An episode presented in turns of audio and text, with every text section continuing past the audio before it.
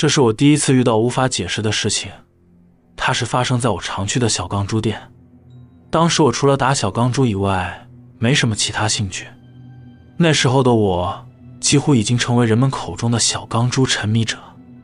有一天，我为了打小钢珠，工作也不做了，直接和公司请假。我打算从早上开始就去打小钢珠。那时我家附近有一间连锁小钢珠店，客人还算多，但白天通常没什么人。早上十点我就到店内报道，上午打完打出了几箱小钢珠，很庆幸今天有中奖，然后我就休息去吃饭。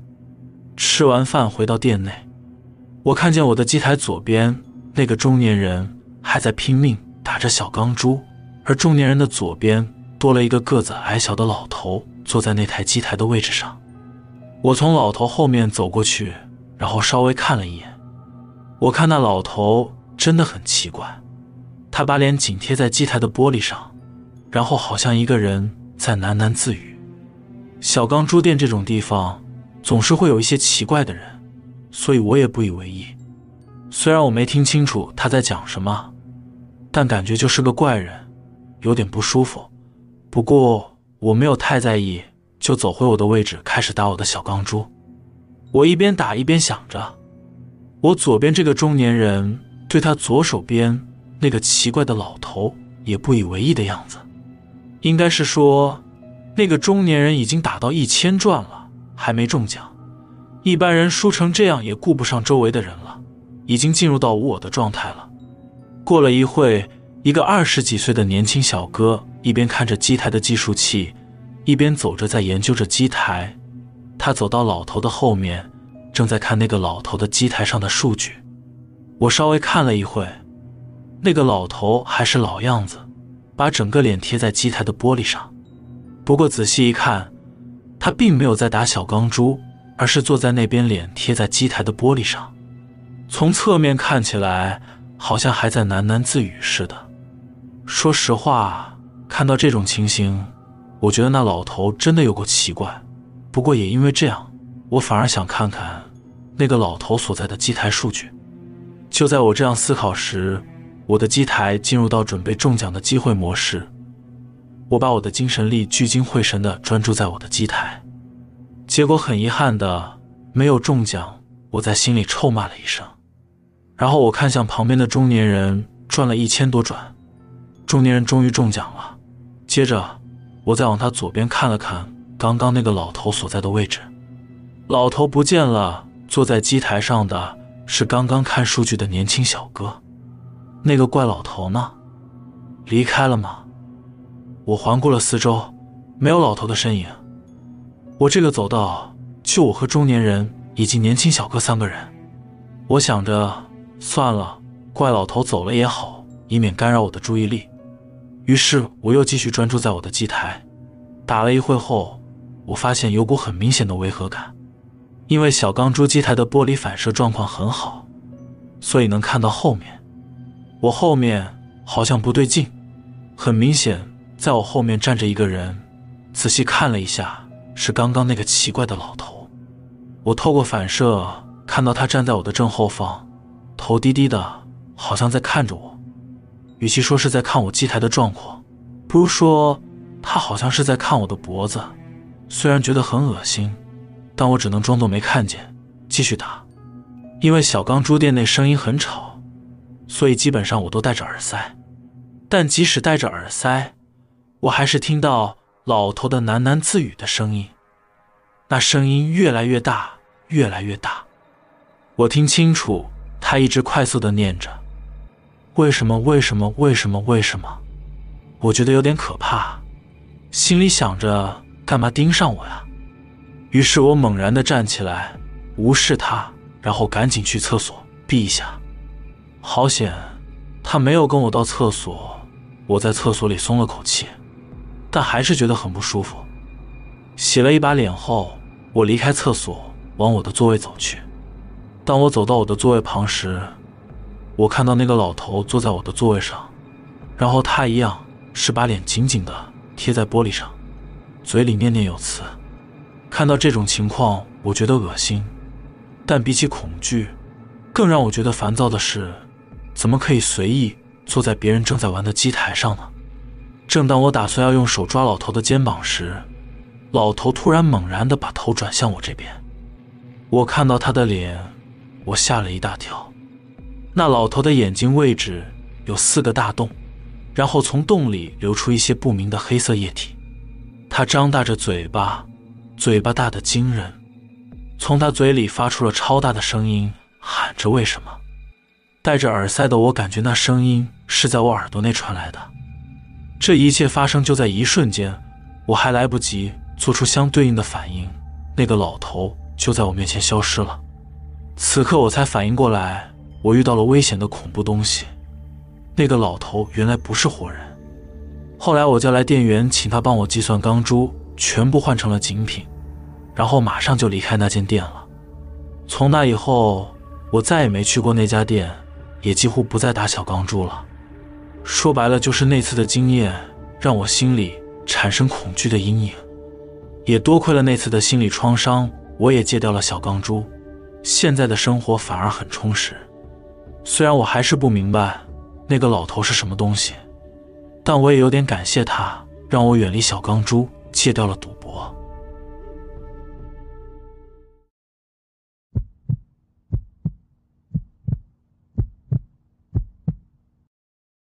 有去过小钢珠店的人可能都知道，小钢珠店是一个充斥着机器音乐声和各种钢珠碰撞声的吵杂地方。如果在里面待一阵子后，从里面出来时，都能清楚地感觉到自己的耳朵嗡嗡嗡的响。在那种地方久待，长期下来耳朵可能都会搞坏的。因此，有些人在小钢珠店里会戴耳机听音乐。不过，有些人也发现钢珠能有效的隔绝声音，所以有些人会把钢珠当做耳塞使用。虽然这种主意听起来很荒唐，但钢珠隔音性确实很出众。有天，龙一去到店里打小钢珠，他把钢珠当耳塞塞在两边的耳朵，堵住耳朵的孔，在无声的环境中集中精力的在打小钢珠。但是打完小钢珠后，他想把塞在耳朵上的钢珠从耳朵里拿出来。却发现钢珠塞得太紧了，拿不下来。他尝试了各种方法，就算用其他东西辅助来把钢珠挖出来也不可行，因为耳朵和钢珠之间没有任何缝隙可以插进去。于是龙一去找了朋友志夫帮忙。龙一很慌张，也很懊恼。他们两个试了老半天，还是拿不出来。于是志夫就告诉龙一说：“我有一个朋友，他们学校有一种叫做……”电磁铁的装置，我们去找他帮忙好了，你觉得怎么样？龙一就像找到救世主一样，他和智夫两个人就开车到智夫朋友所在的大学里去找他。到了实验室后，龙一像抓住一根救命稻草似的，请智夫的朋友帮忙。智夫的朋友稍微看了一下后，有点吃惊，但是他说：“放心吧，我用这个磁铁。”一定能把钢珠吸出来的。龙毅听了，安心下来，于是就请他快点处理。智夫的朋友说：“那我们从左耳先开始吧。”智夫的朋友把磁铁装置放在龙一的左耳后，他引导着龙一放轻松，接着说：“准备好了，要开始了。倒数计时：三、二、一。”智夫的朋友。按下磁铁开关，瞬间，他们俩听见了小钢珠被吸出来，粘在磁铁上发出“坑”的声音。不过，他们听到的是“吭，吭”两声。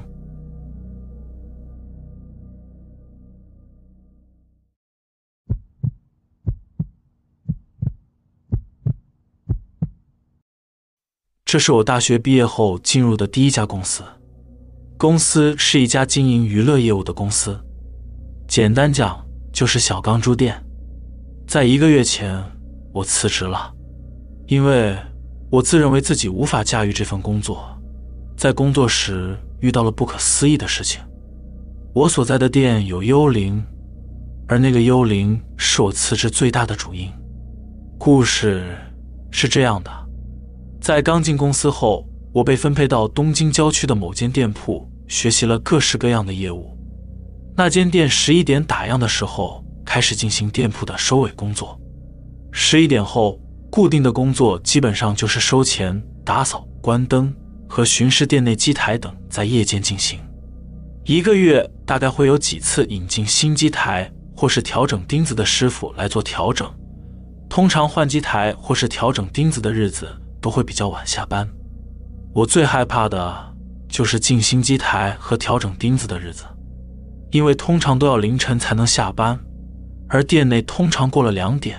就会遇到怪东西。有一次，我在办公室等着新机台安装完毕。安装完毕后，我开始巡逻。完成了一楼的工作后，我上了二楼。我用无线耳机和店长确认了一下，所有人都下班了，只剩他在办公室。店内只剩我一人。他等我把二楼的电源关闭后，回到办公室就一起下班。我上到二楼，当然是没有人的状态。顺便说一下。我所在的那家店，一楼是小钢珠，二楼是放吃饺子老虎机。我循着机台，按着顺序一排一排的熄灯、关闭电源。当时是夜里两点左右了。我关灯关到一半的时候，感到一股不协调感。首先，无线电耳麦的声音变得很小，而且有杂音干扰，和办公室的对话变得困难。但是当时因为经常发生故障，所以我一直以为只是普通的故障。其次是会感觉很冷，一开始我以为是空调太强的原因，但很明显，冷空气并不是从空调传来的，而是从楼梯方向传过来的。我关到最后一排的最后一台机台时，感觉很冷，我的直觉告诉我有一种奇怪的异样。就在那一瞬间，我感到身后。好像有人，回头一看，我看见一个长头发的女人从楼梯那边的机台往我斜对面的角落移动过去。我一看就觉得不妙，感觉就不是正常的东西。我很害怕的盯着她，因为室内灯都关了，只剩下紧急照明的微弱光线，我看不清楚她的样子，但可以感觉到就是一个恐怖的女人。接着她从角落那边转向我。然后突然往我这边快速移动过来，他穿过一排一排的机台，非常快速的往我这冲了过来。我吓得心跳加速，赶紧快速关闭最后一排机台的电源，然后逃到楼梯口。到了楼梯口，回头看了一眼，那女人就消失了。之后的日子，每次只要忙到两点，我就很害怕去二楼关灯，但是工作又不能逃避。所以我只能硬着头皮面对那种情况。每次那个恐怖的女人都会先移动到楼梯对面的角落，后再往我这边冲过来。一开始我都会紧张的要命，不过后来我也渐渐的习惯了，因为我搞清楚那个女人的移动模式后，已经可以在那个女人移动到我面前之前完成关灯的动作，所以基本上那女人只要接近不了我。我就没有理由害怕，直到一个月前开始，我发现有点不一样了。那女的速度似乎变快了，她往我这边冲过来的速度都会比上一次还快，所以渐渐的离我越来越近。于是我又开始紧张起来了。直到上个礼拜我辞职前一天，那天晚上我等调钉师傅调完钉子后，我到二楼关灯，他一如往常一样出现在楼梯口。然后往角落移动过去，我赶紧关掉最后一排机台的电力后，正当我想快速跑到楼梯口时，那女人已经接近到我旁边，大概三步的距离站在那边。我吓得要死，一动也不敢动。我慢慢转头过去，看着那女人，他低着头，他的下半身似乎正在流着什么奇怪的液体。接着他瞬间抬起头，他的脸。虽然被头发挡着，但我还是看到了他的舌头特别长，而且滴着口水。我吓得大叫逃跑。无线电好像也受到干扰了，店长似乎没有听到我的尖叫。后来我跑回办公室之后，店长看我脸色铁青，问我怎么了。我告诉店长说，我这几个月遇到的情况。店长看着我，默默地说：“你看到了？我说对的。店长无奈的告诉我说，这家店很久以前有个女人在厕所自杀了，似乎是因为沉迷赌博，借了许多钱，最后连命都赌下去了。当时厕所是在二楼的楼梯旁，发生那件事情之后，厕所就被移到一楼去了。店长继续说，不知道你有没有注意到角落那个监视器的荧幕？到了晚上十二点后，我们都会把荧幕关起来。你知道为什么到了半夜监视器的荧幕我们都要关起来吗？我告诉店长说，我一进公司就注意到了，但是我不知道原因，也不在我业务范围内，所以我都没有多问。店长示意要我跟他走，我们两个走到荧幕前，把监视器的荧幕打开后，我和店长看着二楼的其中一个监视器画面，其中一个监视器画面拍到一个女人。站在监视器下，他用着哀怨的眼神，吐着舌头，死盯着监视器这里。看到那瞬间，我吓坏了。店长马上把荧幕关掉。店长说：“事情就是这样子的，基本上天天都会拍到，只是因为真的很恶心，为了不让其他人感到不舒服，所以平常到晚上就会把荧幕关上。后来我那天就跟店长说，我要辞职。”店长虽然很困扰，但是最后还是帮我和公司说明了情况。虽然我已经辞职快一个月了，但是当时那个监视器的画面就像印在我脑海里一样，至今还是无法忘记。而且我晚上睡觉时，偶尔还会梦到那女人，她会在梦里追逐着我。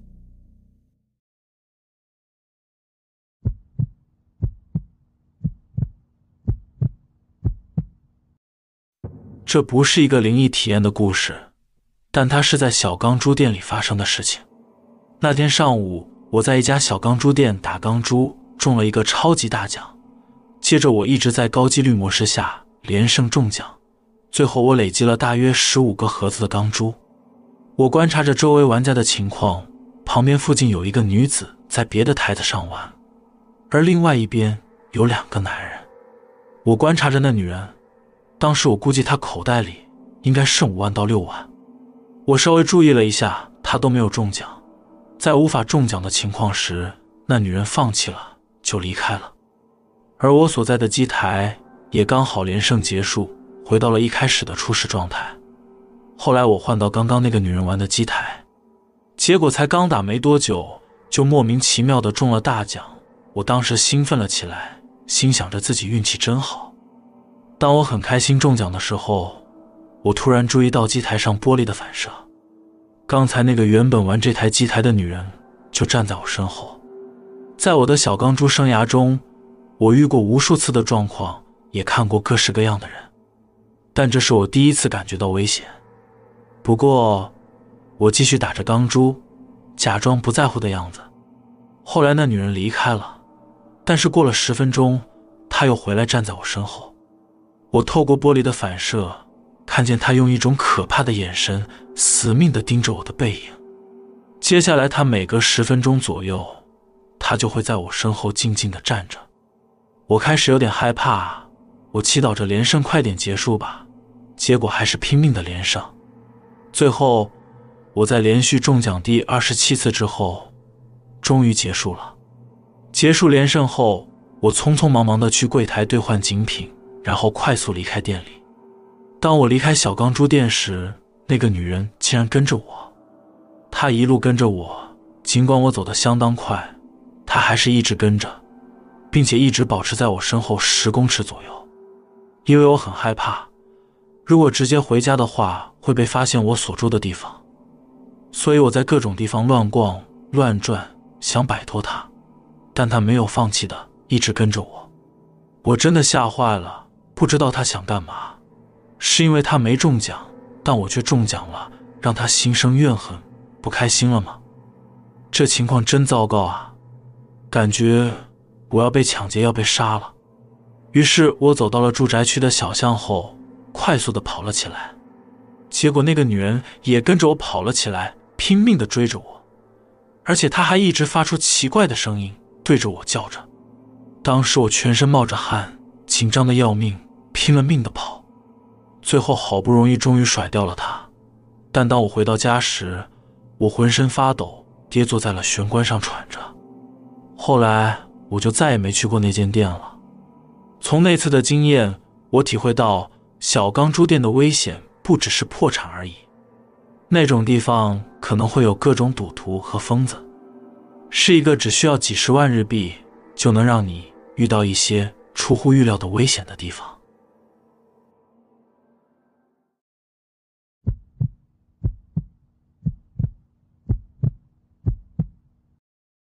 有天假日没有什么特别的安排，睡到自然醒后，因为无聊，于是就去了小钢珠店。那天是个炎热的天气，电视新闻说白天会上升到四十度左右，从早上开始就非常热。我把车停在小钢珠店的停车场，下了车后准备往店内走去时，我听见了一个声音。我稍微仔细听了一下。那是一个孩子的哭声，不知道是从哪里传来的。我心想：不是吧？难道传说是真的？想到这里，我寻找着孩子的哭声，然后往声音的方向走去。我发现远方角落的停车位有台红色小车，声音是从那里传来的。我走近一看，车窗开着，留着两公分左右的空隙。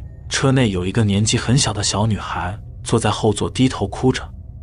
我赶紧问着：“喂喂喂，没事吧？”小女孩没有回应，继续低头哭着。我告诉小女孩在这等着我，我找人来帮忙。然后我慌忙地跑向小钢珠店内的柜台。我想，一定是父母在店内打小钢珠。外面的气温已经接近四十度了，在车内一定更热吧。再这样下去，孩子会死的。我赶紧和柜台的服务员说明了情况后，一个像店长的人走了出来，然后他跟我一起跑到孩子哭泣的停车场，结果竟然消失了。刚才还停在停车场的红色小车竟然不见了，因为中间大概只隔了三分钟左右的时间。难道车子开走了？我向店长模样的人说明了刚刚的状况。以及那辆车的特征。说完的时候，店长脸色铁青，然后他慢慢说道：“那已经是十五年前发生的事情了。那是他听上一个店长说的事情。十五年前有个孩子在小钢珠店的停车场死在一台红色小车的车内。当时那个孩子和母亲一起来的，那位母亲因为沉迷于小钢珠，忘记了孩子在车上的事情。”当他想起来赶紧去查看时，孩子已经去世了。听到这里，我沉默了下来。虽然这是一件不可思议的事情，但更让我觉得恐惧的是，沉迷于赌博真的会让人忘记所有道德和责任感。后来，我也因为听了这个故事后，就很少去小钢珠店了。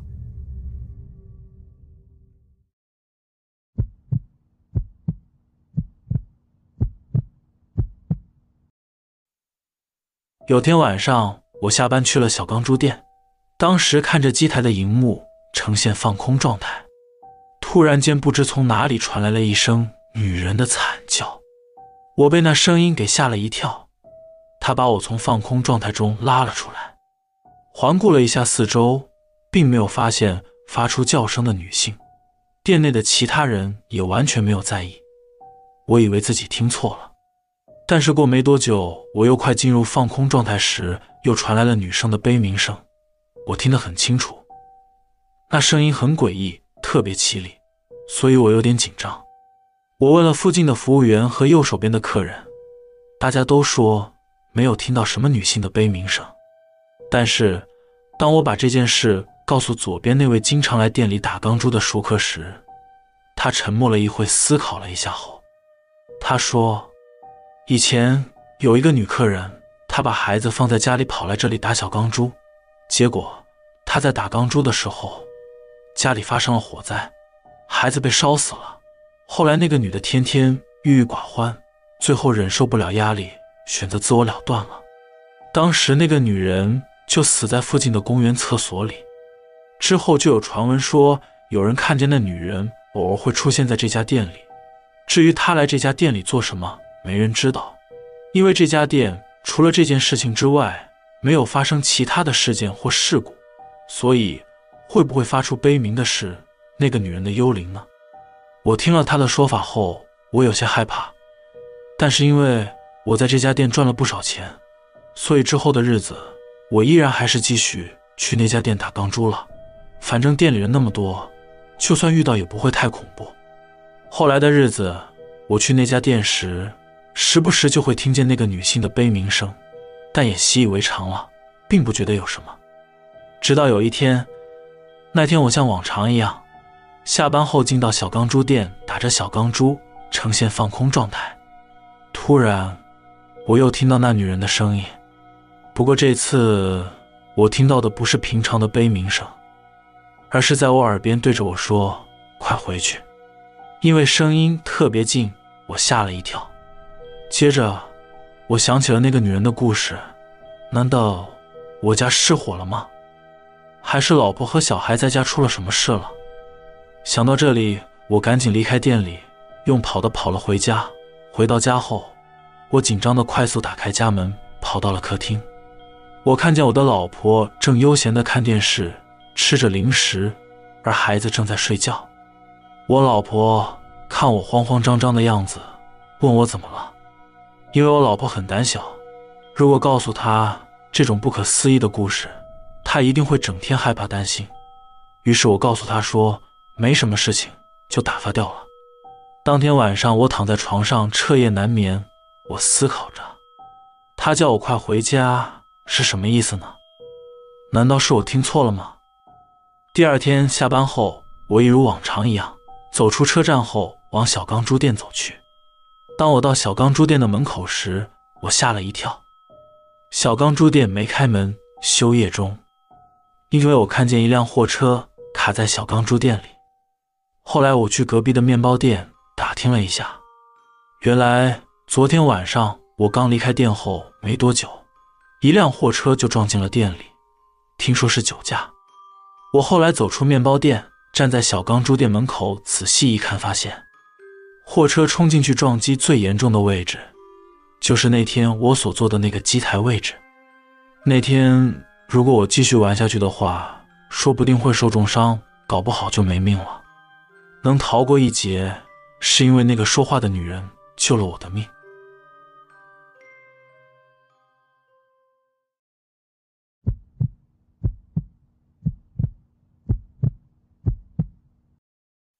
这个故事是有一次我和山田一起去小钢珠店的时候发生的事情。那天我们一起去了小钢珠店，我们分头找寻着合适的机台。我好不容易找到了中意的机台，坐下来换了钢珠后，准备开始玩时，朋友走到我旁边和我说：“你玩吧，我在外面的咖啡店等你。”说实话，如果是平时，我马上就会问怎么了。但当时看山田的样子，他给我一种不能当场问理由的感觉，所以有一种很诡异的奇怪气氛。没办法了，我只能先消化掉刚买下来的钢珠，然后再去咖啡店找他。消化完毕后，我马上跑进了朋友所在的咖啡店。山田很不好意思地说：“其实我刚刚在店里有灵异感应。”然后他讲述了在店内看到的东西。山田说，他一进店里就看见一个透明的老妇人残像坐在一个空位子。突然，那个老妇人残像移动到附近的年轻女性，和她重叠在一起，然后再打着小钢珠。接着，他还看到有一个不怀好意的东西蹲在机台下的地方，那东西从下面俯视着打钢珠的人。更让他感到恶心的是，笼罩在店内的。负能量，有股可怕又强大的负能量，让人不太舒服。那种能量让他感觉到有股无形的压力，给人一种绝望的感觉。而且那些负能量似乎想要夺取人们的精神力量一样。虽然我心里怀疑那些东西是否真的存在，但是我相信山田绝对没有说谎。因为山田平时就不太会开玩笑，山田是一个被大家所信赖的人，所以我不认为他是故意要吓人的。而且我也有种不好的感觉，那感觉该怎么形容才好呢？总之就是觉得待在那里太久的话，或许运气会被吸走，然后被不好的东西缠上。自从听了山田说的事情后，我就没有再去打过小钢珠了。也许真的有许多人带着赚钱的梦想来到小钢珠店，但最后变成了怨念，导致了负能量。不知道大家在小钢珠店是否也有这样子的感受呢？